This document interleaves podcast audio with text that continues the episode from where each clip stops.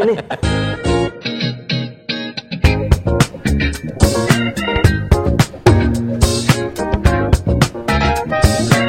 Tripod Show, sit and relax. Halo saudara-saudara, selamat datang di Tripod Show, sit and relax. Bersama saya Soleh Solihun. Kita bakal sit dan bakal relax, terus bakal ngobrol-ngobrol dengan bintang tamu yang keren-keren dan pokoknya akan memuaskan kalian semua yang membuat kalian lagi sit jadi relax. Bintang tamu kita kali ini ada 3 orang kakak beradik. Siapa mereka? Oke, sebelum saya panggil, saya akan bacakan dulu datanya di Wikipedia. Keluar nggak ininya? Keluar ya. Wikipedia. Namanya jiji-jiji gimana gitu ya. Yang pertama kita sebut dari yang paling metal ya. Nama dia adalah Stevie Item. Nama lengkapnya Stevie Morley Item. Kelahiran 28 Maret 1979 di Jakarta. Ini anak kedua ya dari 4 bersaudara. Gitaris handal yang kalau di IG story senangnya ngopi hitam sambil rambut terurai dan tidak senyum. Kopinya pahit, mungkin hidupnya juga pahit, tapi tidak kayaknya. Itu action aja biar gagah. Dia ada di 2 dunia ya, dunia indie dengan bandnya death metal, Dead Squad nih. Saya tuh kaosnya tuh ini nih. Kalau Anda tidak memahami gambarnya, ya memang rata-rata kita semua juga tidak memahami ini apa. Ya pokoknya serem lah ya. Tuh ini kaosnya Dead Squad. Ada ular, ada apa ini? Kambing lah. Bagus, religius ya berarti senang berkorban.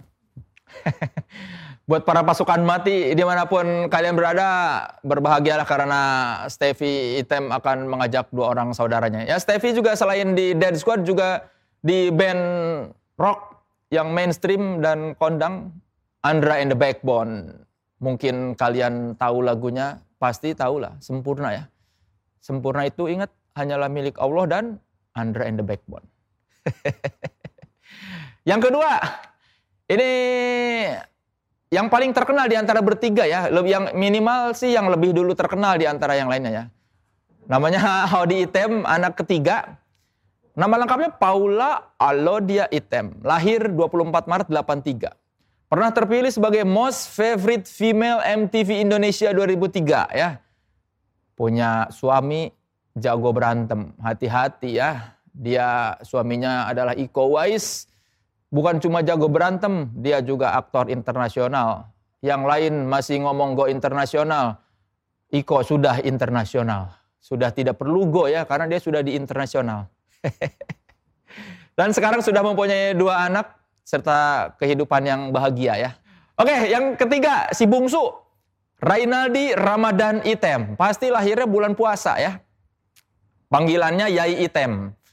3 April 1990 di Jakarta. Anak bungsu dari 4 bersaudara. Gitaris additional Seringai. Penggagas grup musik rock yang bernama Brand New Eyes. Juga dia bermain gitar di grup milik kakaknya dan Tora Swidiro yang bernama Segogureng. Itu grup yang senang-senang aja dan bawain lagu orang kayaknya. Terus dia juga menekuni fotografi. Dan itulah 3 bersaudara Item. Sebetulnya ada 1 lagi yang tidak berkecimpung di dunia musik. Tapi kakaknya yang pertama ini punya suami musisi. Oke, sebelum kita panggil 3 bersaudara ini, saya mau ngasih dulu 3 pernyataan yang akan saya konfirmasi apakah benar atau tidak pernyataan itu.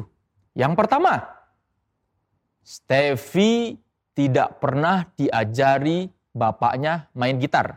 Oh ya, sebelum lebih lanjut saya mau mengingatkan bapaknya mereka ini musisi gitaris jazz kondang namanya Jopie Item. Pokoknya dunia jazz dan ya kalau kamu nggak ngerti berarti kamu tidak tahu jazz ya. Belagu ya. Pokoknya bapaknya mereka ini musisi kondang ya, namanya Jopie Item. Dan katanya Stevie tidak pernah diajarin bapaknya main gitar. Apakah betul atau tidak? Nanti kita tanyakan. Yang kedua, Audi melarang Iko Uwais main film. Astagfirullah. Yang terakhir, Yai punya lebih dari 5 band. Apa itu?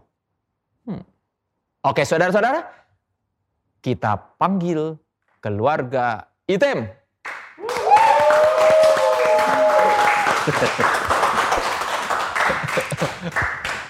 Halo. Halo, Bar. Happy. Ya, itu. Halo, Yai. Kayaknya kalau jadi anggota keluarga mereka harus gondrong ya? Harus. Tapi ternyata setelah ada Yai, rambut tuh gak indah juga ya, Tep ya? Kalah indah sama Yai. Oke, sekali lagi beri tepuk tangan dulu untuk Tepi, Odi, dan Yai. Langsung saja gue konfirmasi. Stevie tidak pernah diajari bapaknya main gitar, apakah benar? Nggak benar sih sebenarnya. Jadi yang benar apa? Awalnya memang nggak pernah kayak ayo sini belajar gitu. Dia nggak pernah kayak gitu. Tapi begitu gue udah start main gitu, dan akhirnya udah ngeband lah udah. Terus ngobrolnya tuh sama dia pasti seputaran musik lah atau gear atau apa gitu. Karena dia kan gitar geek juga dia tuh. Jadi udah obrolan sama dia tuh. Cuman seputar itu aja ya, akhirnya gue nanya-nanya kok lagu ini gimana bawainnya. Jadi pernah dia yang ngajarin gue pernah tapi bukan yang intens. Bukan, jadi gue kalau gue nanya dia pasti ngasih tahu sih. Karena dia tahu anak gue tidak suka jazz. Enggak juga sih, gue suka, cuman gue nggak bisa. Susah main jazz itu susah. Tapi kata bokap gue lebih susah main pop, gue nggak ngerti tuh dimananya susahnya. Mungkin lebih kayak gimana cara nyenengin orang mungkin banyak. Dia biasa bermain musik yang ribet-ribet ya, suruh musik yang sederhana dia bingung ya gimana, aku tidak bisa. Ya untuk sekelas dia sih bebas-bebas aja ngomong kayak gitu sih, bebas-bebas aja. Udah terbukti soalnya. Di tingkatan tertentu tuh orang udah boleh ngomong yang semena-mena sih. Gitu. Kalau belum sih ya belum di tingkat itu ya mendingan diam aja. Kalau kakak kalian Echa tuh ada bakat musiknya nggak? Dia bisa main piano, bisa main gitar. Bisa. Tapi kenapa tidak, maksudnya tidak menekuni? Dia passionnya lebih ke modeling dulu. Dulu dia ininya awalnya itu dulu model. Jadi dia tidak meneruskan kecintaannya pada musik ya? Enggak, tapi sempat manajerin aku juga awal-awal. Oke, pernyataan kedua nih. Yai punya lebih dari 5 band. Yai, bener nggak? Bandnya sih cuma 1. Cuman kerjaan di band lain banyak. Lebih berarti? Iya. Band lu tuh apa sih sebenernya? Sekarang punya band namanya Good Times. Good Times? Iya. Bawain apa itu? Pop rock sih. Pop rock? Terus tapi lu punya band lebih dari 5? Iya, tapi lebih ke buat session aja. Bantuin beberapa band gitu. Salah satunya Seringai. The Fly juga. Berarti lu jago ya, karena bisa bawain berbagai macam musik. Mencoba untuk bertahan hidup. Cara lu beradaptasi, bermain di, kan itu bisa dibilang aliran musiknya beda-beda. Banyak ya berbeda. Itu gimana? Enaknya atau ini ya apa? Alhamdulillahnya tuh mereka ngebebasin dengan karakter yang gue pakai gitu. Maksudnya dia yang penting nggak harus ngikutin ini kayak di Seringai gitu, mereka bebasin udah yang penting gaya lo aja katanya gitu. Tapi kan kalau soal sound tiap band beda-beda, lu gimana? Apakah lu mengikuti sound tiap band atau emang lu punya sound sendiri yang bisa dipakai di banyak band? Yang agak spesifik tuh kalau soal sound sama Seringai. Agak spesifik yang jadi kebetulan juga pakai alatnya Ricky, jadi udah tinggal ikut main aja. Soundnya emang di create gitu, sisanya bebas. Oh, kalau di band lain lu menjadi diri lu sendiri tapi di band itu gitu. Dan mereka ikhlas ya? Ikhlas. Gak ada pilihan lain lah. Gak ada pilihan lain. Daripada gak manggung. Susah nih gak ada lagi. Gitaris lagi. Udahlah, terserah lu aja deh. Yang penting tahu lagunya. Yang penting lu main gak salah gitu. Oke, yang terakhir ini Audi kenapa melarang Iko main film? Apakah benar itu? Benernya enggak sih. Gak benar kalau ada alasannya. Jadi selama Iko di luar itu, 2 anak ini nih, aku hamil itu ditinggal Iko. Dua-duanya? Dua-duanya. Kemana ya bapaknya pergi? Pertama ke Amerika waktu itu Mile 22. Terus sorry. Atria tuh The Raid 2. The Raid 2 ya. The Raid 2. Itu kan ber 7 bulan syutingnya. Itu terus Aneska tuh Mile 22 bolak-balik Amerika lah Iko. Jadi datang cuman nemenin melahirkan, balik lagi. Jadi aku pengen misalnya dia minta anak laki kan. Sekarang minta request anak laki dia. Ya boleh sih, tapi syutingnya yang di sini. Oh, di Jakarta. Di Jakarta aja, jangan di luar-luar soalnya udah 2 anak ini udah ditinggalin, jadi pengen dong diantarin sama suami ke dokter atau kemana. Iya, gitu. Ceknya ya sebulan sekali ada yang nemenin. Iya. Jadi sebenarnya bukan gak boleh, tapi lebih bagus kalau misalkan syutingnya di sini. Berarti gimana caranya memastikan itu anak laki? Itu dia. Tebak-tebak buah manggis. Kalau nanti ternyata udah sebulan hamil, alhamdulillah, terus tiba-tiba udah 4 bulan, ya anaknya cewek. Ya udah gua main film di Amerika lagi. Bisa gitu sih. Posisinya katanya. Iya. Iya katanya. Ada posisi tertentu yang menghasilkan laki. Gua 2 anak laki lu tapi laki. Iya. Makanya. Ya udah punya anak ya? Belum. Oh jadi nggak usah diajak ngobrol. Kayak jomblo. Dan dia menyetujui gitu jadi. Iya kalau anak ketiga, kalau hamil anak ketiga. Nggak menyetujuin juga sih, dia nggak ngomong iya apa enggak. Masih ngambang gitu gimana ya.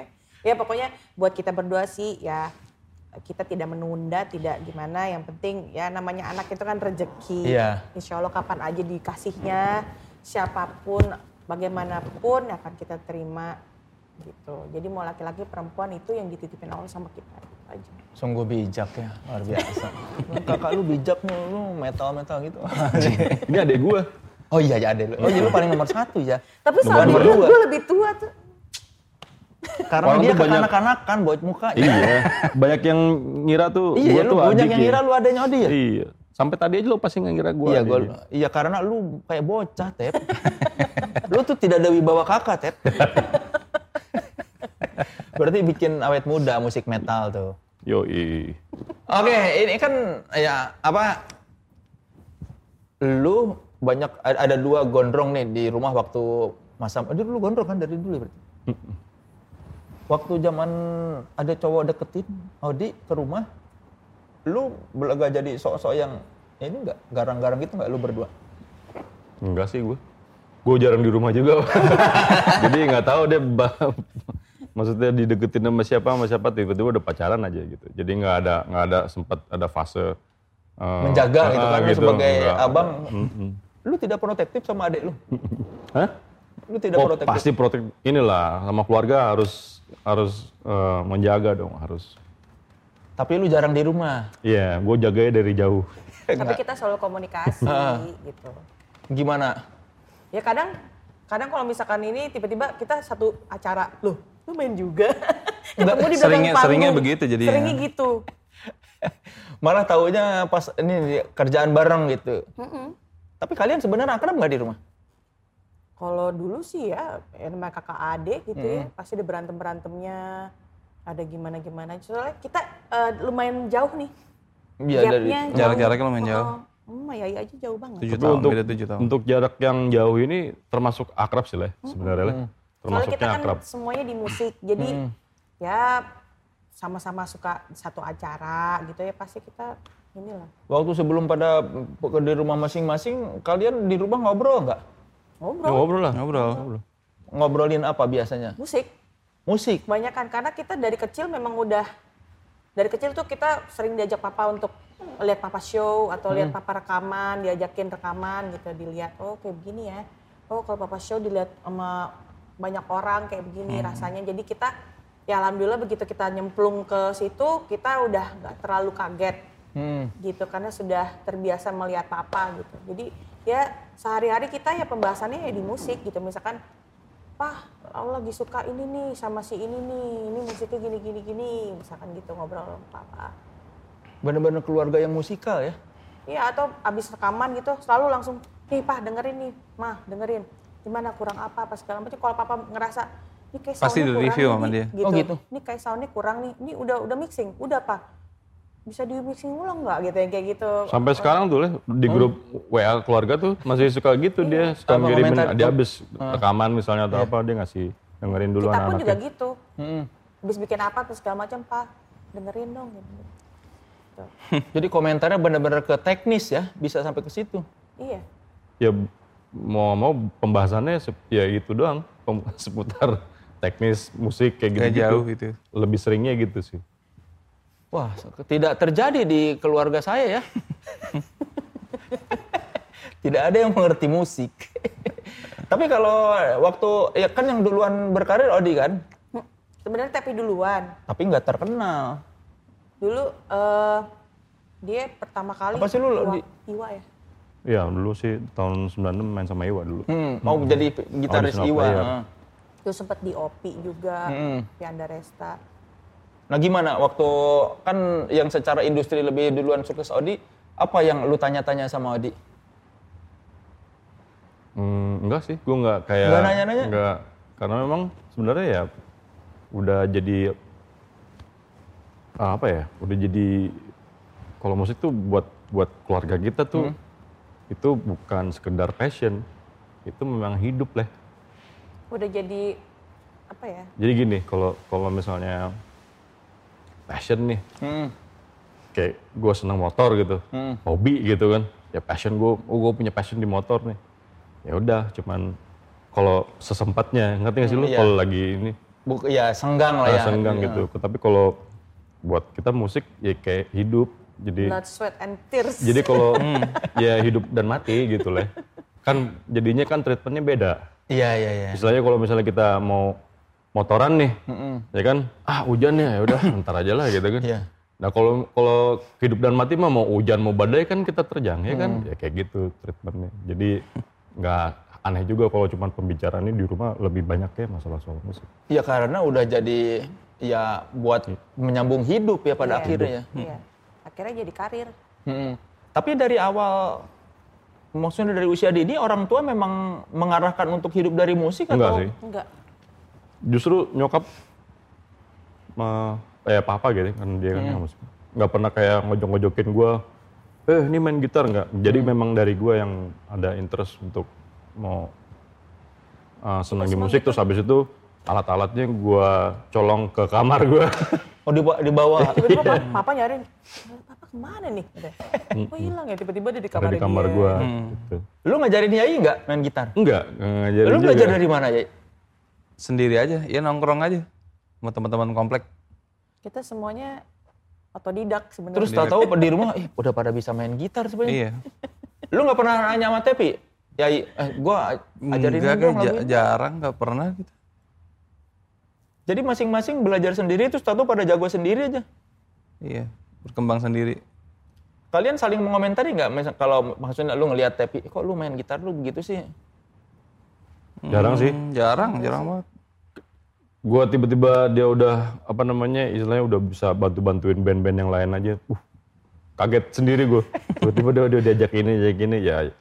Gue ngeliatnya kayak gue dulu gitu. Kayak gue waktu dulu juga main sama Iwa, diceburin tuh. Jadi auditional player, akhirnya pindah-pindah main sama siapa. Awalnya kayak gitu gue memang. Sampai akhirnya gue bentuk band sendiri, pertama kali Dead Squad sebenarnya. Jadi banyak yang gak tahu juga kalau orang tuh band pertama gue Andra and the Backbone, bukan sebenarnya. Padahal Dead Squad duluan ya? Dead Squad duluan, sebenarnya kalau Backbone itu solo projectnya Mas Andra. Lu diajakin, lu sama Daddy itu diajakin ya? Iya. Makanya namanya Andra. Andra and the Backbone. Bukan Andra Tepi Dedi. Bukan. Lu, Yai sebagai yang bungsu dan melihat dua kakak lu ya lebih dulu sukses di industri dengan nama dan bandnya masing-masing, apa yang lu rasakan Yai? Jadi ada panutan sih. Jadi ya paling kalau misalkan ada sesuatu yang gimana gue juga jadi nanya sama mereka juga. Itu karena mereka ya pendahulu gitu. Cuma masalahnya zamannya kita dulu di industri musik sama zamannya Yai sekarang tuh beda banget gitu. Secara industri ya. Itu beda banget. Jadi kadang gue suka nanya sama dia juga gitu. Terus sekarang kayak begini, sekarang kayak gini, gitu ya. Gitu. Karena kalau kita kan dulu kan rekaman begini-begini, terus apa namanya untuk promo, sekarang tuh beda banget. Gitu. Ya masing-masing generasi ada ininya lah, ada ceritanya lah, beda. Dan Yai generasi paling masa kini ya. Iya, masa kini. Apa yang lu ajarkan sama kedua kakak ini sebagai lu anak paling bungsu? Apa ya? Oh, mereka juga udah pada tahu sih. Ya paling lebih kayak sistem apa distribusi musik ya, terakhir kita ngobrol ya. Kalau sekarang tuh gini, gini. Kan dulu mereka kan hidupnya masih zaman ada fisiknya gitu. Iya. Ya walaupun sekarang masih ada sih, cuman kayak sekarang gue bisa ngomong, ya gue pengen ngeluarin single nih. Kalau sekarang ngeluarin single tuh gimana sih gitu. Misalkan gue udah nggak pakai label lagi kan. Maksudnya kalau gue pengen bikin sendiri itu gimana. Terus ya distribusinya bagaimana, segala macam nanya sama Yai, karena kan teman-temannya juga sekarang kan kayak begitu kan ininya. Jadi ya saling tanya-tanya. Kalau di antara kalian yang paling bandel siapa nih? Maksud bandel gimana? Ya bandel menurut kalian yang dari kecil misalnya suka apa berantakin rumah. Gua atau itu. Lu? Iya. Kayak gimana? Gua kalau marah misalnya nggak dikasih apa-apa tuh ngamuk, bisa rumah berantakan lah. Ngamuknya tuh yang literally ngamuk gitu ya. Gimana ngamuknya? Hysterical. Iya. Ini apa namanya? Tantrum gitu. Oh dibanting-banting. Oh iya gue banting-banting semua. Sampai gue sempet dibawa ke Pak Haji gitu. Takutnya lu kemasukan. Iya gitu. Soalnya pernah leh kunci. Di rumah tuh ada drawer tuh gede jati dan berat. Itu gue seumur siapa ya? Gue seumur anak gue yang lebih kecil deh. 10 tahun kayaknya. Di bawah 10 tahun. 8 tahun. Itu kebalik lah sama gue. Lu banting? Gue banting. Gara-gara apa? Ikan orang enggak, ya gue gak tahu dulu gak inget ya masalahnya kenapa. Cuman gue sering ngamuk aja gitu. Gue ngamuk gak dapet ini gitu, gak dapet sesuatu. Gue ngamuk, marah. Kayak misalnya gini, gue mau nonton kartun nih. Gara-gara gue ngambek gitu, terus gue kayak apa namanya kelewatan kartun kesukaan gue ngamuk lagi. Jadi ada alasan buat ngambek lagi. Melewatkan sesuatu karena lu marah. Terus lu marah lagi. Iya, jadi double. Tuh kan gara-gara gua marah jadi gua menonton-nonton gitu. Iya, langsung jadi hook gitu. Lu berapa kali diajak pengobatan? Gua inget soalnya waktu itu diajak ke Pak Haji mana di daerah Cilandak gitu dibawa sama gitu didoain suruh minum air doa gitu. Lu minum? Gua minum. Terus rasanya apa? Ya biasa aja, nggak ada rasa apa-apa gitu kan. Jadi lebih baik nggak? Sekarang gua lebih kalem kan? Oh, lu lihat gue sekarang. Mesti dikasih air doa terus. Dikasih dong. Ya mungkin ya. Lu liat gue marah-marah nggak pernah kan? Enggak, mungkin dipendem. Ya itu karena doa gitu. Tapi siapa tahu gitu. Lu lebih stres lu dipendem. Mendingan waktu masa muda kan lu marah banting. Lu inget dia marah-marah? Kecil, bukan masa muda. Iya maksudnya kan kecil. Lu inget. Apa perasaan lu waktu itu? Ya apa? Ya punya kakak kok kerjaannya marah-marah mulu gitu. Ngambek-ngambek terus. Berarti benar itu dari umur setelah dibawa ke Pak Haji lu gak pernah marah-marah di rumah? Enggak, gue kalem. Look at my face. Berarti beneran ada setan ya? Nempel ya kayaknya ya, ketempelan kan dibilang gitu ya? Dicurigai ketempelan gitu? Mungkin kali ya, gak tahu juga. Dan sekarang lu memainkan musik setan ya Pak? Karena dulu pernah bersentuhan dengan setan. Yes. Ada ceritanya bisa, kan. Bisa. Luar biasa. Berarti Stevie Item ini apa gitaris yang penuh doa ya? Bagus. Gue baru tahu. Jadi lu dipendiem tuh gara-gara didoain? Iya didoain. Emang di rumah dulu nggak diem gini? Enggak dulu waktu masih kecil sih. Ya mungkin kayak anaknya dia sekarang nih. Cowok-cowok ya kan maksudnya yang hiperaktif yang apa namanya ya nggak bisa disenggol sedikit ngamuk gitu kayak gitu. Jadi selalu ada alasan buat nangis. Dulu tuh waktu gue kecil ya jadi di rumah tuh kan suka banyak tukang jajanan, tukang cendol, somai, es doger atau macam-macam lah gitu, cendol apa macam-macam pokoknya gitu yang lewat gitu. Itu nanti selama satu hari itu gue palakin leh. Jadi lewat beli, gue nggak bayar. Nanti udah sore, udah mau maghrib gitu, ngantri itu tukang ini. Oh, nagih depan rumah. Nih tadi anaknya ngambil gitu. Belum bayar. Iya. Gitu. Kalian nggak ngikutin? Enggak, dia belum masih kecil. Yai belum lahir kalau gitu. Yai belum ada. Yai belum lahir. Masih kecil banget, masih balita lah. Terus bapak lu jadi kayak tepi. Ya mungkin gitu kali ya. Lu kenapa kayak gitu? Enggak tahu lah, memang kayak gitu gue dulu. Dan gue inget. Kakak lu enggak mencoba menenangkan lu gitu. Udah sabar gitu atau apa, jangan marah. Si Aca mungkin enggak terlalu get involved gitu deh. Dia lebih pendiam dari kita-kita justru. Oh, dia paling pendiam? Iya. Kalau gue marah-marah gitu deh kayaknya cabut gitu. Lebih baik yang menghindar. Males kali. Ini si lebih sering gue berantem sama dia. Apa kalian berantem gara-gara apa biasanya? Ya apalah, segala macam rebutan mainan lah, rebutan TV, rebutan apa. Main game kayak gitu-gitu. Main game. Kalau sama Yai kan paling kecil kayaknya gak pernah ada yang berantem sama dia. Nah, kalau sama Yai gue gak pernah berantem. Dari kecil, karena dia gue anggap kan bedanya terlalu kecil untuk diajakin berantem juga. Ini aja bedanya 7 tahun kita. Berarti lu tuh paling aman ya di keluarga yang gak pernah ada konflik sama kakak lu ya, karena dianggapnya kan bayi gitu dulu ya. Iya. Sampai sekarang masih kita anggap bayi kok. Baby we. Padahal kan yang bungsu biasanya yang ini kan, yang manja atau apa gitu. Justru kebalik, kita justru ngandelin dia gitu sekarang. Dalam hal? Ya, apapun, misalkan apa gitu. Sekarang jadi ada istilahnya Yai manajemen. Iya. Oh gitu. Jadi sekarang manajemen gue dipegang sama Yai. Semuanya pokoknya ada apa-apa handle Yai. Semua dari bokap, nyokap, kakak-kakak semua. Oh, sekeluarga jadi lu yang ngurus. Itu mereka yang minta apa lu yang menawarkan? Enggak, mereka aja. Iya. Sudah terbiasa. Dan lu enggak bisa menolak ya? Enggak bisa. Karena posisinya kan, posisi sebagai adik gua enggak mau lu. Sibuk pokoknya. Padahal kan harusnya yang paling tua yang ngurus tuh ya, ini kenapa yang bungsu yang repot ya? Soalnya pertama cewek, jadi kan harus ngikut suaminya kan, ya kan? Gitu.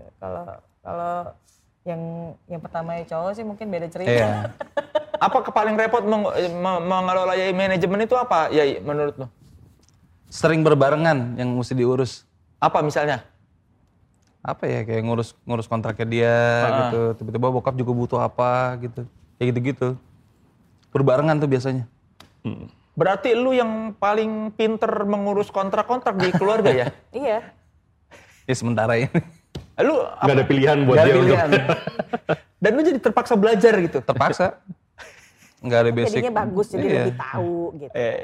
Gue lagi main PUBG nih sama dia nih. Lagi main. Aduh ini ada, mesti balas ini dulu bentar. Gue mesti balas ini dulu si Odi nih gini-gini kayak gitu dia. Jadi ngomongin gue deh. Enggak, maksudnya ada yang minta apa namanya? Ini dong, tolong ini dong, ini. Orang TV nih katanya gitu. Udah, mau nggak mau. Jadi beresnya kontrak-kontrak dan administrasi kalian berdua ini tergantung Yai. Enggak, kalau Odi yang urusan itu si kontrak sih si Odi doang gitu. Kadang kan si Yai kan sekarang megang Odi.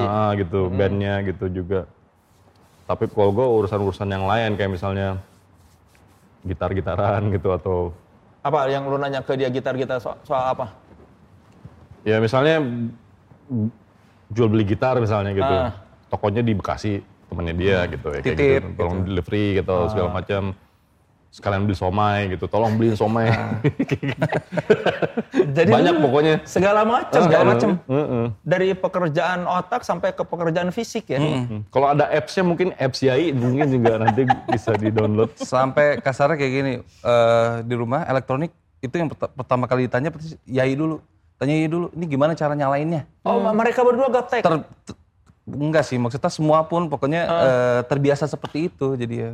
Oh, kalau lu beli apa-apa atau punya persoalan apa di rumah nanya ke Yai. Terakhir gue tadi malam nanya, ini gimana caranya bisa handphone gue mirroring ke TV. Nah itu. Lagi main PUBG. Gue pengen main PUBG. Mirroring ke TV. Emang udah jadi tugasnya dia udah gitu. Tapi emang ternyata TV-nya terlalu jadul lah. Jadi ternyata gak bisa. Harus smart TV kan. Itu udah tapi belum ini. Belum bisa. Versinya belum beda. Lu kenapa bisa tahu banyak Yai sedangkan mereka enggak? Mungkin Yai lebih gaul. Dia lebih ngulik soalnya. Sebenarnya dia lebih nggak ada tanggungan sih, Les, sebenarnya. Kita udah pusing mikirin anak-anak. Dia kan yang masih gitu. Kalian lebih jelas persoalannya ya, persoalan hidup ya. Kalau ini aku harus ngurus apa? Jadi problem-problem yang Yai hadapi sekarang tuh tidak sebanding dengan kita-kita gitu. Jadi kita menganggapnya ya sudahlah, kita serahkan semuanya biar imbang. Kita kasih dia problem. Paling enggak kita bener-bener semuanya gitu jadinya. Bener-bener semuanya. Yang paling menurut lu paling ini kok gini aja nggak tahu apa ya? Apa yang dia nggak tahu dan macam-macam deh. Yang menurut lu serakyat tahu tapi kok dia nggak tahu apa menurut? Apa ya, lebih ke teknis sih ya, elektronik lah. Apa misalnya? Apa ya terakhir ya? Ya kayak main PUBG deh. Ya ribet ya pokoknya main ini sama dia. Yai, kok ini bisa begini sih? Kok emang kalau senjata ini nggak bisa ini gitu, gitu-gitu. Nggak mau ngulik, pokoknya nanya aja dulu. Iko juga berarti nggak ngerti ya? Oh, nggak ngerti juga dia, kayak gitu-gitu. Karena dia tipenya kalau udah main game ya cuma satu game itu aja udah. Oh, jadi yang memang tidak bisa buat bertanya ya? Iya, nggak ngerti juga dia. Kamu main apa sih? Main PUBG apaan? Gitu. Karena buat apa dia main game-game beranteman, orang dia udah bisa berantem beneran. Lu nggak capek bro? Kerja berantem pulang berantem juga. Lu nggak capek? Gua udah berantem beneran, lu masih game nggak level buat. Oke saudara-saudara, kita bakal main games dulu ya sekarang ya, biar kasihan Yai, biar tidak terlalu ingat masalah hidupnya dia ya. Sekarang saya bakal memutarkan suara misteri dan saya meminta masing-masing dari mereka kira-kira menebak suara apa itu. Sudah siap ya? Dari siapa dulu ini? Tepi dulu. Boleh. Okay. Coba diperdengarkan suara misteri untuk Stevie Item. Ya.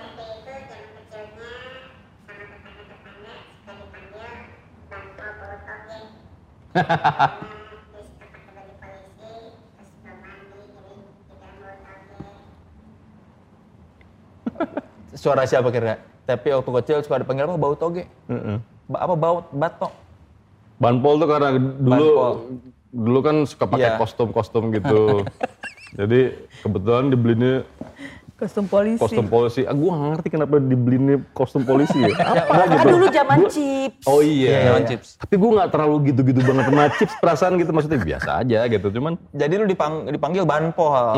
Gitu karena gue ya itu keliling-keliling tuh gue dengan bangganya pakai kostum itu gitu. Iya gitu. Terus bau toge apa? I don't know why. Nggak ngerti ya anak kecil aja kali. Itu kira-kira suara siapa itu? Nggak pas Shodi kali ya. Itu suara lu? Bukan. Siapa ya? Eca tuh. Suara siapa? Coba. Yang tahu kayak gitu soalnya cuman keluarga doang soalnya. Suara siapa coba? Ayo kita tanya kru. Itu suara siapa aslinya? Hah? Gak ada yang tahu. Kok gak ada yang tahu? Gimana sih? Harusnya ada yang bisa. Suara Yai. Suara Yai ternyata. Emang lu inget dia pakai baju polisi gitu? Gak inget dia. Gak inget. Oh, belum lahir waktu itu. Tapi kalau lu tahu, ya udah jadi sejarah. Oh, jadi bahan olok-olokan keluarga. Kalau kita keluarga ngumpul pasti mama atau papa nyeritain aib-aib kita tahu. Gitu. Oke, kalau kostum nih gue ada cerita buat Yai nih, ada kostum nih. Jadi Yai, si Yai itu seneng ini, apa namanya? Dia tuh seneng Kesatria Baja Hitam, ya kan? Kesatria Baja Hitam terus Power Ranger. Iya. Ada foto Yai pakai kostum Power Rangers gitu. Power Rangers apa? Nanti gue kasih lu, Les, tenang lah. Yang apa? Power Rangers yang mana? Yang putih. Gitu, ada foto Yai itu. Nah, satu waktu nih karena kan gue suka jailin dia karena kan dia lucu ya maksudnya. Gue suka gue goda-godain gitu loh pokoknya. Saking ininya dia kesel kali gue digodain sama gue mulu gitu. Dia tuh lagi seneng pakai kostum topeng, kostum baja hitam gitu, RX Bio kalau nggak salah waktu itu. Terus ada topengnya gitu. Nah dia tuh karena giginya reges. Enggak dia ada ini defensifnya kan. Kalau misalnya digunain dia suka gitu kan. Kita kan jadi cool gitu kan. Terus gitu. Satu waktu nih dia lupa leh. Dia lagi pakai topeng. Lagi gede dia pakai topeng. Cuman kan gue tahu dia lagi kalau gue serang pasti dia bakal zzz gitu. Dan kan deket gitu gue jadi tahu kalau dia zzz gitu. Cuman masih ada topengnya gitu. Ih, balik lagi ke dia. Gue tawa banget gue tuh anjing, gue masih inget tuh. Masih inget tuh sampai sekarang. Lu masih inget? Masih inget banget. Masih inget udah nempel di muka? Masih inget di ruang tamu itu. Dan itu masih diceritain sampai sekarang kalau kita lagi ngumpul keluarga tuh pasti itu keluar cerita itu. Kenapa lu suka pakai kostum gitu? Apa Power Rangers atau Kesatria Baja Hitam? Karena suka aja dulu ya tontonan zaman kecil itu. Ya kan dulu sukanya Kesatria Baja Hitam, Power Ranger sama apa The Rock ya dulu tuh. Oh iya. WWF. Jadi dia suka slam gitu. Itu paling sering nih dia. Tiba-tiba. Lu berarti buka baju gitu. Lu waktu zamannya datang Mick Foley ya dia ke sini. Oh iya. Pernah nganterin gua waktu itu. Nonton. Iya, dia nemenin dia nonton gitu di sini. Meet and greet sama Mick Foley kan waktu itu. WWF dulu. Jamannya super bejo dulu itunya kan. Si Jody sama ini kan, hostnya dia. Jadi ada polisi, ada Kesatria Baja Hitam di rumah ya. Oke, yang kedua Yai nih. Suara misteri untuk Yai.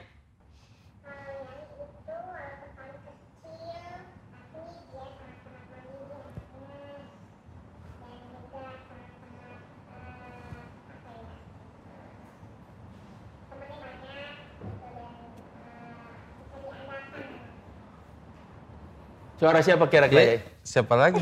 Iya, suara lu. Emang obvious banget apa suara gue kayak gitu? Perasaan sama semuanya, kayaknya yang tahu cuma dia ya. Emang lu temennya banyak ya? Iya kayaknya. Yai gaul. Dari dulu emang, jadi banyak orang main ke rumah gitu? Enggak, jadi dia apa ya, temen-temennya terutama pemusik sih banyak gitu. Jadi kadang kalau ketemu di mana Kak, salamnya buat Yai. Circle-nya banyak gitu. Tongkrongan yang gue datengin lah. Di antara mereka berdua lu yang paling gaul di banyak orang gitu? Gak tahu juga sih. Tapi seringnya sih gitu, seringnya tiba-tiba Kak salam buat Yai ya gitu, kayak gitu-gitu. Oh temennya Yai berarti kayak gitu, sering banget kayak gitu. Jadi Yai berarti temennya banyak banget gitu kan, gaul. Makanya kita sering nanya sama dia, karena gue ngerasa dia lebih wawasan lebih luas, temennya lebih banyak pas segala macem gitu. Tapi dari kecil lu seneng gaul, Yai? Main mulu. Main mulu? Iya kemana-mana, circle-nya jadi banyak jadi. Tongkrongan ini gitu. Kenapa lu main mulu? Ya doyan mainnya. Ya kayak tadi lah gak ada tanggungan apa-apa jadi gabut aja gitu kan. Makanya di Instagram tuh dia selalu meninggalkan jejak-jejak di akun-akun WC-WC kan. Selalu likes by Yai Item. Wah, jadi ada tuh. Padahal lu mau nge-likes, udah di like. Iya, gitu. Selalu muncul di explore kan. Iya, udah deh. Muncul di explore. Makanya di Instagram tuh. Begitu lo explore, anjing kenapa isinya cewek-cewek semua nih kayak gitu kan. Gara-gara dia. Itu gara-gara ini, apa namanya, gara-gara dia gitu. Karena kan kita linknya deket kan, jadi pasti keluarnya yang itu-itu gitu. Yang interest-interestnya dia. Ya silakan. Lu punya pacar nggak sekarang nggak, Yai? Lagi nggak. Yang mau apa berpacaran sama cowok yang bisa diandalkan dan bisa tahu banyak hal silakan. Nambah lagi berarti. Item ya. Gue boleh sambil ngopi nggak sih lah? Boleh. Boleh. Terus emang ada kopinya? Ada. Boleh, Bo. Tadi gue pesen. Masih tuh jadi takut ini. Oke, sekarang Odi, yuk. Mana suara misteri? Sip. Thank you.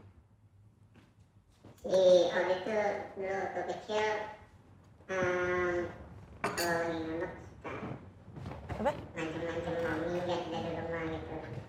Jadi pas waktu di sana minta sepatu mungkin nggak kasih ngambek gitu deh. Habis itu ngancem mau kabur mau minggir dari rumah, udah bawa kantong kresek gitu isi baju-baju. Tapi udah nggak kemana-mana, cuma sampai di depan gerbang rumah doang, duduk di depan gerbang rumah gitu tadi. Suara siapa kira-kira? Ini. Iya, suara lu itu. Oh iya, kalian tahu ceritanya itu gua kan. Lu sering banget mau ngancem minggat. Iya, dulu jadi kalau udah kesel gitu bingung mau ngapain, kabur aja deh dari rumah ya. Drama-drama gitu. Lebay gitu. Dulu waktu kecil. Kenapa pikiran mau minggat? Gak tau maksudnya biar ada empati aja gitu. Biar lu merasa keluarga gitu. Nih, taktik biar masa ditinggalkan. Jangan dibilang. Gak ditahan juga? Enggak. Gak ditahan. Cuma sampai depan gerbang gitu doang. Depan gerbang terus agak ada belokan gitu dan nunggu aja di situ sambil bawa kantong kresek isinya celana dalam semua tapi. Kenapa celana dalam doang? Udah yang kamil itu soalnya. Sambil marah-marah nangis. Wah, main kamil. Ngapain lu? Gue lewat depan gitu. Ngapain lu? Mau minggat. Gara-gara apa tadi dulu? Minggat marahnya gara-gara apa? Gara-gara apa dulu ya? Ya macam-macam lah maksudnya lupa problemnya hal-hal lupa cuma gitu. Ya anak kecil apa sih iya. Gitu. Umur berapa sih sebabnya lupa lah. SD kelas kayaknya kelas 3, kelas 4 deh. Kalian ini berwarna sekali ya keluarganya. Yang satu jatuhin lemari, satu mau kabur. Ya. Makanya setelah gue punya anak dan bokap nyokap gitu, waduh.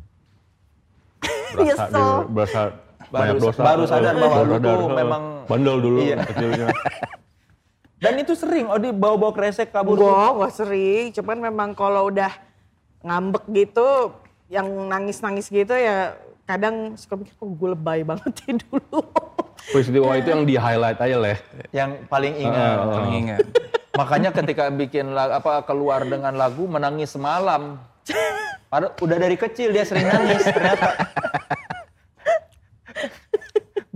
Harusnya tahukah kamu semalam tadi aku mau minggat. Tapi dicengeng ini. Masa sih? Iya. Kayak gimana cengengnya? Sering banget kalau udah berantem pulang-pulang nangis. Kenapa kata mama gitu? Diplewein. Itu gampang terharu orangnya. Gitu. Diplewein sama temannya. Juga. Si pulang nangis. Ih kenapa lagi? Makanya sekarang gue kayak gini. Oh, tough. Iya. Buat menutupi bahwa aku dulu anak yang cengeng. Tapi lu takut istri gak, Tep? Hah? Sebagai gondrong-gondrong metal gini? Takut tidak, tapi harus menghormati. Iya. Respect. Menurut kalian gimana, Tepi? Itu jawaban selalu laki-laki selalu kayak begitu ya. Tapi menurut lu gimana? Tepi tipe yang tunduk sama bininya nggak? Iya.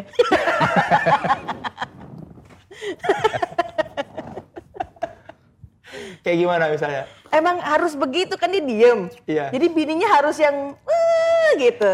Harus yang mengatur. Harus imbang. Gak bisa dua-duanya diem. Kan ada istilah kan motor aing kumaha aing kan. Yeah. Kalau di rumah motor aing kumaha pamajikan. Kenal ya, lu bayangin motor gue lah. Udah bangga-bangganya gitu sama motor gue abis baru keluar dari bengkel gitu. Aduh bagus gitu ya. Terus gue kalau di rumah tuh menikmati dengan kopi-ngopi gitu sambil ngeliatin motor gitu kan. Besok pagi lo tau gak? Motor gue ditaruh ini. Ditaruh besek tau lo besek? Iya, iya. Buat ngejemur kerupuk, anjing. Ya abis. Lu sebelumnya udah mengagumi ya, udah bersih-bersih gagah. Besok pagi begitu gue liat gitu lagi buat naruh jemuran itu. Ada tampah gitu tau.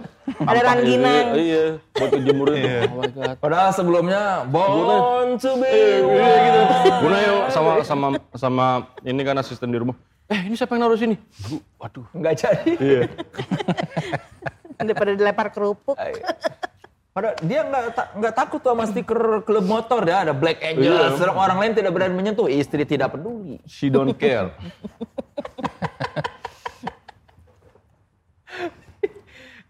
Tapi Yai kan lu masih jomblo nih, kalau di keluarga yang sangat musikal seperti ini apakah dapat pertanyaan-pertanyaan standar juga? Kayak misalnya kalau kumpul-kumpul, kapan nikah, apa gitu tuh. Keluarga kalian seperti itu juga nggak? Enggak kayaknya. Justru gue berharap dia jangan nikah dulu lah, karena urusan-urusan nanti repot nanti, ya kan yang lain. Kontrak masih panjang loh. Jadi nggak ditanya ya, jangan sampai dia ada motivasi gitu. Oh di keluarga kalian mah bebas ya, santai seperti itu. Kita nggak ada yang maksain harus nikah nih udah umur segini gini nih, enggak, biasa aja. Jadi lu tidak merasakan tekanan seperti orang-orang lain yang single bener, sendiri di antara keluarga yang sudah menikah ya? Iya, mau lebaran mau apa, santai aja. Dari saudara kayak tante atau apa? Gak ada kayaknya, mereka juga udah terbiasa juga kali ya. Gak yang, ya mereka mungkin tahu kita gak yang seperti itu. Dan lu malah kalau dia menikah, nanti kalian nggak ada tempat untuk bertanya lagi ya? Kalau nanti dia nikah dan banyak urusannya, nanti kode apa-apa, pasti larinya ke gua leh. Ya kan? Jadi malah lu yang kena ya? Gantian. Tapi kasihan dia dong kalau lu mendoakan dia jangan buru-buru nikah. Hah? Ya. Ya kan, kalau jodoh kan Tuhan yang ngatur. Gue mau berdoa kayak gimana kalau udah ditentukan ya ditentukan. Kalian saling menyayangi tapi? Iya pasti. Udah pernah belum menyatakan rasa sayang di publik seperti ini? Sering kok kita sering. Tipe yang ekspresif kalian ya? Iya. Nggak yang oh gue cinta sama lo nggak kayak gitu sih, biasa aja sih. Cuman juga nggak yang cuek-cuek amat sih. Biasa aja, normal aja. Ada yang belum pernah kalian sampaikan ke masing-masing nggak? Maksudnya? Maksudnya apa perasaan atau apa yang sebenarnya dari dulu pengen ngomong tapi belum pernah disampaikan? Enggak sih. Udah semua. Karena kita lumayan komunikatif gitu. Jadi apapun gitu, karena kita terbiasa dari kecil ada apa-apa tuh kita selalu bilang papa mama gitu. Kita juga bilang sama kakak-kakak gitu kalau kita kenapa-kenapa apa gimana ada apa selalu ngomong gitu. Jadi kita sering diskusi aja. Kita di grup WA ada grup keluarga kan, ada lagi subgrup lagi gitu, kita berempat doang gitu. Oh, anak-anak doang. Buat ya memang orang tua. Gimana buat orang tua gitu kan, jangan sampai orang tua tahu gitu. Oh, ada grup. Dan mereka tahu? Tahu gak sih? Mama, nggak tahu kayaknya. Tahu. Oh, tahu ya. Lu yang ngasih tahu pasti. Karena kan dia di rumah. Iya. Aku masih di rumah. Jadi masih tahu. Jadi masih sama papa mama ada soalnya. Ada tahu grup ini tanpa kalian. Paling kalau bokap gitu, papa coba tanyain anak-anak yang lain. Udah. Oh. Gitu. Dia nggak langsung. Ya, jadi coba di grup yang sebelahnya lagi. Baru dia sadar. Kok nggak nanya di grup? Oh berarti ada. Iya. Tapi kadang-kadang mama papa juga suka gitu. Misalkan coba tanyain sama Yai, Odi gini-gini. Loh, kan mama di rumah sama Yai. Iya. Segitunya. Berarti kehadiran lu tidak di ini? Enggak, itu karena terbiasa. Terbiasa ini, tolong ini gitu. Unik sekali ya. Jadi sebetulnya dari dulu tuh kalian selalu menceritakan apa yang ada masalah apa gitu sama saudara-saudaranya, cerita gitu, curhat tuh ke keluarga ya. Iya. Misalkan tentang sekolah atau tentang kerjaan kita pas segala macam pasti kita ngomong. Mau naik panggung aja pasti nelfon dulu atau WhatsApp dulu gimana gitu, minta doanya segala macam kayak gitu. Berarti keluarga yang hangat ya, walaupun kita jarang ngumpulnya kalau misalkan kita bisa ngumpul karena kan ya punya kesibukan masing-masing gitu. Makanya tadi aku bilang kan kadang kita malah ketemunya bener-bener di belakang panggung barengan gitu. Jadi karena lo panggil aja nih jadi kita berkumpul gitu ya. Ada Naif, ada Backbone, ada Audi Band gitu. Oh, jadi semuanya kumpul. Semuanya kumpul gitu kayak sound adrenaline kan. Gitu main juga. Ketemu di backstage. Di hotel gitu. Atau di hotel janjian makan bareng gitu. Kalau Odi suami main Hollywood di Amerika lagi, sebagai seorang perempuan ada perasaan was-was nggak? Was-was lebih ke yang bukan cemburu bakal diapa-apain sama cewek apa segala macam. Was-was lebih ke yang keselamatannya dia, karena kan dia main fisik kan, gitu takutlah patah tulangnya atau kayak gimana gitu, lebih ke situ sih. Jarang pakai stand double soalnya. Dia jarang pakai stand double, jadi kadang harus selalu ngingetin. Ya gue selalu bilang, biarin dia dibilang bawel gitu, bini bawel, tapi seenggaknya harus tetap ngingetin untuk tahu porsi gitu. Takutnya suka bablas apa kayak gimana. Soalnya belum pernah ngeliat si Iko ini pas latihan atau kehidupan. Gue liat sekali doang yang syuting Seringai itu. Oh iya. 20 detik aja udah serem. Iya. Jadi yang lu khawatirkan tuh keselamatan fisik suami lu ya? Iya. Bukan psikologis lu sebagai perempuan takutnya, wah ini main gila nih sama bule nih. Enggak. Karena dia juga lebih pusing memikirkan adegan perkelahian. Karena Iko itu tipe orang yang sangat-sangat fokus kalau udah kerja. Dia mau ke ujung dunia nih, ya. Kalau misalkan lagi kerja, dia nggak bakal keluar hotel. Kalau nggak disuruh keluar hotel, dia nggak akan keluar hotel. Paling keluar cuma cari makan, pulang lagi. Diajakin kemana, kamu keluar kek gitu apa segala macam, nggak mau. Udah pede hotel aja, main game, sama ada gym, udah gitu. Jadi dia olahraga aja, sama main game. Sama main game. Itu aja dia ininya, berbulan-bulan begitu. Kalau gue gak suruh, Pak titip beli itu dong, ke itu titip beli sepatu, dia gak akan keluar. Beneran, tanya Ricky deh. Gue mah kalau jadi dia keluar negeri gitu kan, pasti kan nonton konser siapa gitu kan. Nah dia enggak. Dia mudah kerja, olahraga, main game gitu. Makanya lu gak khawatir ya? Enggak, karena memang begitu dan ya... Apa ya, maksudnya orangnya fokus banget gitu kalau udah kerja. Karena mungkin udah riweh mikirin koreonya segala macem. Dan dia kan physically dia juga capek. Jadi balik ke hotel pulang kerja, ya udah pengennya istirahat aja gitu. Dan lu selalu mengingatkan dia supaya pakai stand double dong gitu? Enggak juga sih, itu sih... Menentukan pasti menentukan dari sananya kan? Dari sana, cuman maksudnya selalu ngingetin untuk... Kalau misalkan menurut kamu nggak mampu, jangan dilakuin. Gitu. Oh ingat itu pesannya. Maksudnya jangan kelewat batas kemampuan aja. Tapi dia selalu bilang nggak hari ini aku mau adegan ini. Selalu ngasih tahu. Hari ini aku mau syuting nanti gini, aku ngelawan 20 orang. Ngelawan 20. Nah itu nanti filmnya nanti akan begitu. Ya akan keluar nanti. Berat sekali ya pekerjaan suamimu. Makanya kan ada istilahnya kalau Iko bilang kan, ya dipukulin dulu biar dapat duit. Tapi benar, waktu dia kawin nih ada cerita lucu nih. Ya gue tahu dia ini kan bintang film laga gitu kan. Terus Iko kan Betawi. Iya dia juga dari ininya. Dari adatnya ada Betawi itu ada istilahnya apa ya? Palang pintu. Oh, yang silat-silatan. Palang pintu gitu. Terus gue di brief nih pas lagi mau kita dari keluarga cewek kan gitu ya. Nanti tuh ada palang pintu gini. Nanti yang keluarga yang laki harus naruh jagoannya ini nanti yang perempuan juga nanti harus ada perwakilannya lah. Jagoan dari cewek kalah baru boleh melamar kan. Iya, boleh masuk gitu istilahnya gitu kan palang pintu. Udah. Gua kasih tahu nanti yang dari keluarga perempuan nanti sama Stevie aja nanti. Ya gue masih waktu itu nganggapnya masih oke gitu ya. Terus udah nih pas bener-bener acaranya si palang pintu itu gitu. Depan gitu terus udah tiba-tiba ada dari belakang gue nyerang gitu. Kayak berantem beneran kayak ini gue berangkat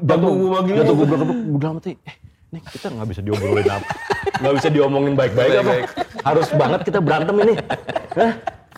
udah pasti gue izinin udah terus tiba-tiba ada si Kang Yayan gitu wah tenang gue udah lu bawa Kang Yayan ya, ternyata memang dibikin kayak gitu ceritanya dari keluarga dia ada Kang Yayan iya gitu gue nggak tahu tapi gitu tiba-tiba muncul dari belakang tuh baru, ya udah gitu tenang. Udah panik mungkin pucet. Iya soalnya udah berantem beneran gitu. Gua langsung buat lu beneran, buat mereka tuh bercanda kali. Iya udah kerjaan setiap hari gitu. Cuman kan gue jadi kayak panik gitu nih. Ini kita yang jatuh banget nih. Yang mental-mental gitu. Mental. Iya. Yang jatuh banting beneran yang bergubrak dia. Gue denger suaranya gedebuk gitu kena anjing gitu kan. Soalnya kalau di keluarga lain kan kayak bohong-bohongan kan. Kalau palang pintunya cuma kelihatan kayak tarian aja gitu. Kalau ini yang turun pengantinnya sendiri gitu. Serius lah. Ada di YouTube itu, lihat aja. Akhirnya kita dari pihak kita turunin Mad Dog. Kita kasih Kang Yayan. Saya gitaris. Tolong saya cuma main gitar. Iya nggak bisa diomongin baik-baik apa?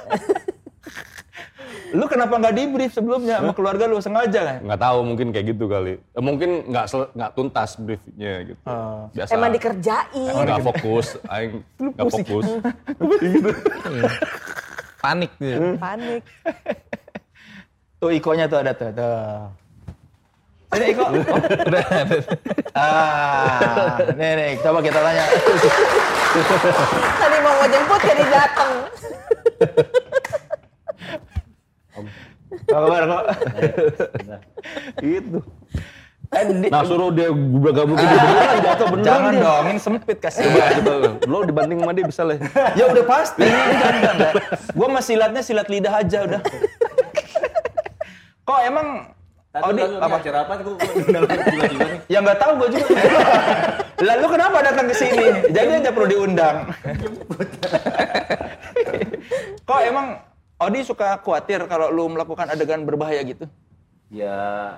Kalau dilihat secara jujur sih iya, lihat mukanya tuh panik.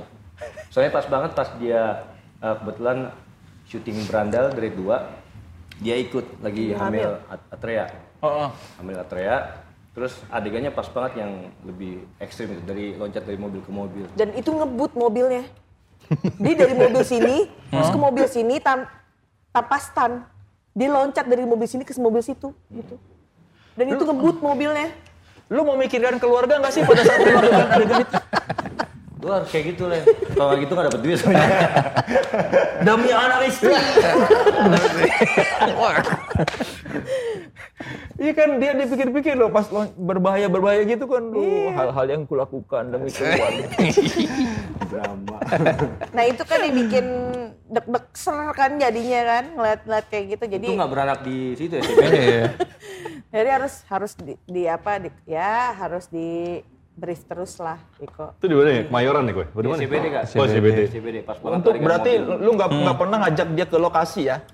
Ada sih waktu di Bandung jadi pas banget. Pas adegan apa? Adegan fighting sama adegan stun itu. Oh, makin khawatir dong lu lihat langsung. Iya, makanya gue sering bawel karena begitu ngelihat aslinya begitu. Sejak saat itu lu jadi makin parno sejak lihat langsung gitu? Enggak parno sih, cuman ya udah tahu dia bakalan safety, cuman seenggaknya ya ada bahasa lah untuk tetap ngingetin gitu, ya kan, biar nggak los amat jadi bini gitu. Emang sebelum ada adegan, emang ada adegan fighting, sama adegan stun itu jadi jelasin sama Audi, jadi semua safety-nya sama adegan semua tuh walaupun terlihatnya memang bahaya tapi itu udah terkoreokan gitu loh. Udah terkontrol lah ya kan. Nah. Berarti lu merasa tenang lah di rumah ada jago silat lu nggak ngerasa apa nggak perlu nyewa satpam di rumah. Yang tenang justru gue lah. Oh iya. Adek gue. Iya. Nggak perlu gue jagain. Udah ada yang jagain. Iya, gitu. Iya. Gue kadang suka nimbrung di satu di depan. Ada apa lagi? Nyari-nyari objekan nih gue. Lumayan. Lu nggak pernah belajar bela diri sebelumnya? Tep dari kecil. Kan kecil gue udah ngamuk-ngamuk lah ya. Ya kan? Banting-banting ke lemari. Buat apa gitu kan. Tapi lu pernah berantem-beranteman gak sama abang ipar? Ya sama ada ipar. Ya itu tadi pas di... Itu doang? Iya. Oh pas nikahan. Pas nikahan. Gila dia, si Iko. Ini banting-bantingan gedebak-gedebuk di situ, di depan gua. Hah gitu kan gua kaget gitu. Nih serius gini gitu. Iya padahal kan bukan pengantennya kan, harusnya kan. Bukan. Yeah. Harusnya yang perwakilan keluarga ceritanya kan. Tapi emang kalau penganten dulu memang harus Betawi. Yeah. Adat Betawi memang harus ceritanya tuh ngerebut dandang. Ada dandang buat masak nasi, anak nasi. Itu memang dia di gameblok dandangnya dia harus fighting sama apa tuan rumahnya gitu. Jadi kalau misalkan pengantennya udah dapet, ya dia boleh ngambil perempuannya yang ada di rumah itu yang dia suka. Kalau nggak dapet, nggak boleh, memang nggak boleh. Aslinya memang kayak gitu. Dandangnya nggak dikasih. Nggak dikasih. Kalau dia nggak bisa ngerebut dandangnya, berarti belum bisa apa ngambil. Meskipun pasangannya udah saling cinta. Iya itu ada. Jadi jagoannya kalau kalah? Iya kalau kalah nggak boleh menikah. Belum bisa. Tapi boleh balik lagi nanti panggil lagi jagoan berikutnya. Boleh. Sampai ada yang bisa ngerebut dandangnya. Santet. Solusinya itu terus. Gila. Tapi lu ngajarin anak-anak lu bela diri sekarang, Pak? Sebetulnya sih ngajarin sih apa ya? Karena perempuan kan memang kan beda ya jiwanya kan. Cuman karena kita sering latihan di rumah anak Wise Team, anak Koreo, akhirnya dia ngelihat seneng yang beradrenalin Atreya gitu kan. Akhirnya diajarin dia. Jadi diajarin Atreya. Sekarang sampai silat dia.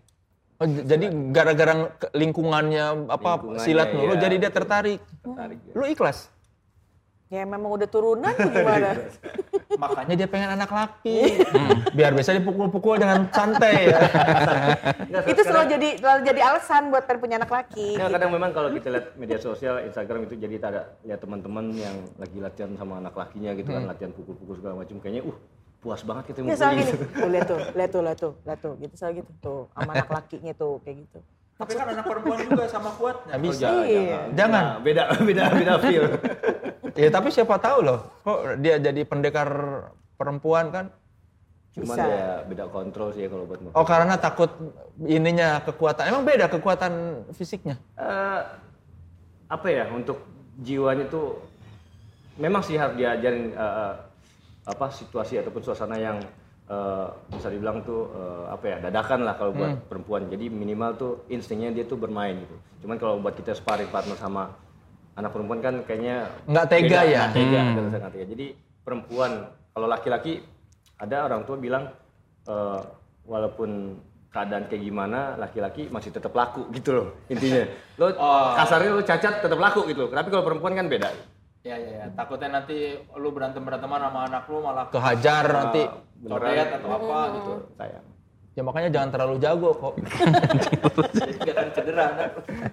Ya kita doakan ya semoga dapat anak laki-laki ya. Amin. Tapi lu syutingnya harus di Indonesia, Iko. Ada syaratnya. Syuting di Indonesia, honor Indonesia tidak sebesar honor Hollywood. Pikirkan itu kok. Puluh segini. Ayo lo, Odi. Ayo.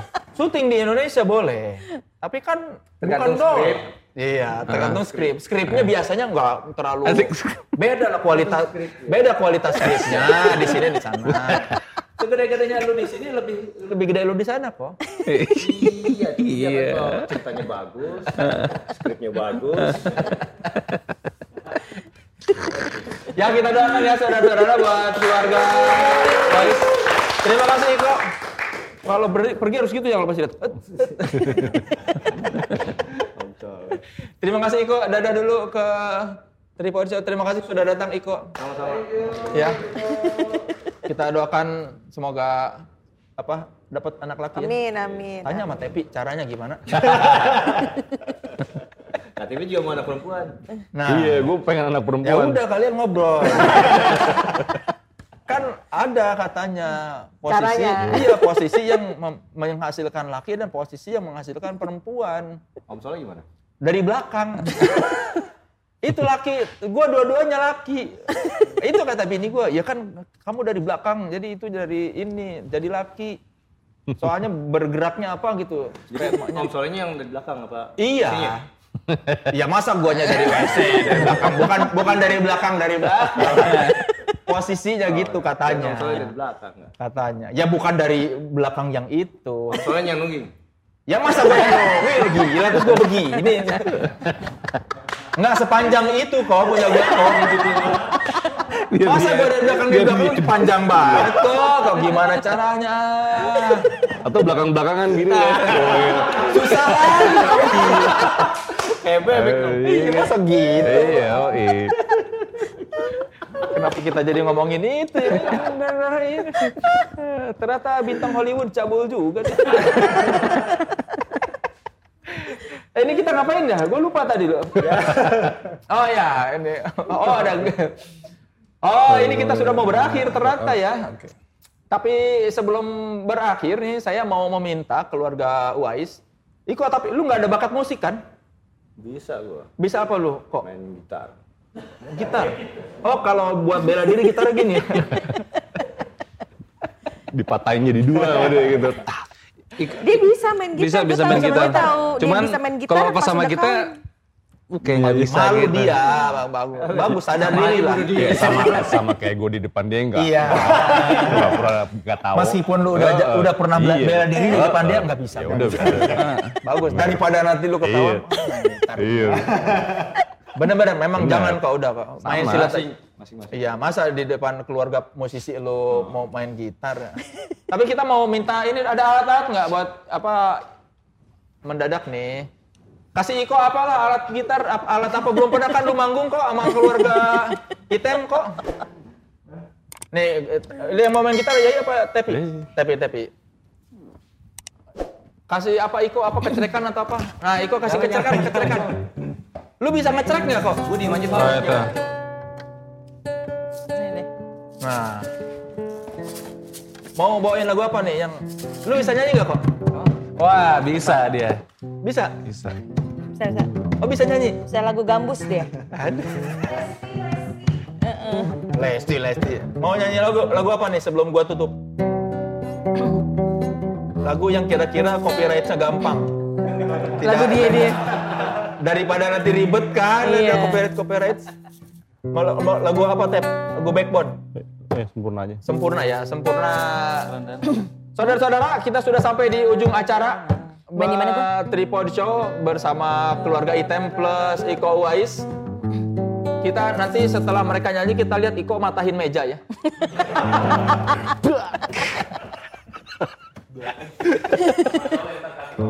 Wah, gitu. Atau semua kru-kru ini kalau mau ngerubutin Iko mau. Jadi benar karena kalau musisi kan kita mengujinya dengan bermain musik. Ini mumpung ada ahli bela diri, silakan. Siapa kru yang mau jual apa? Ente jual, Iko beli. Bukan saya yang beli. Udah rundingan kan? Itu E-nya. Ya, gua nggak ngerti sih kalian ngomongin apa ya. Oke, saudara-saudara, terima kasih sudah menyaksikan Tripod Show.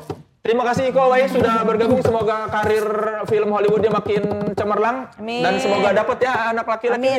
Amin. Dari belakang kok. Oh, dari belakang.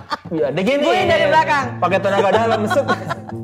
Terima kasih Yai, Odi, Tepi, dan sekali lagi terima kasih sudah menyaksikan Tripod Show. Sampai jumpa di episode berikutnya.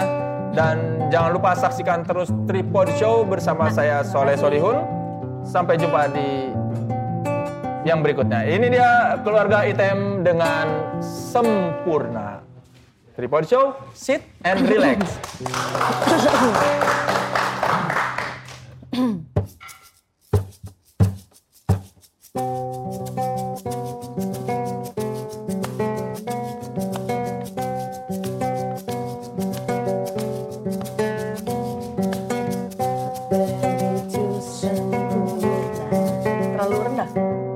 Mataku kau begitu indah, kau membuat diriku akan selalu memujamu.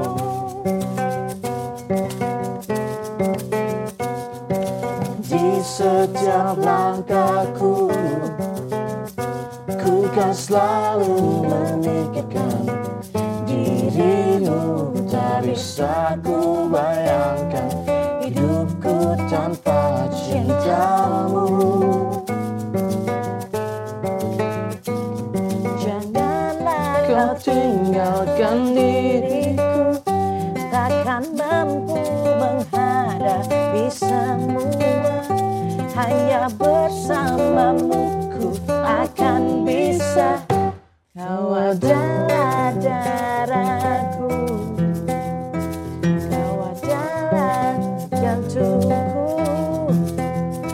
kau adalah hidupku, lengkapi diriku. Oh sayangku, kau begitu sempurna.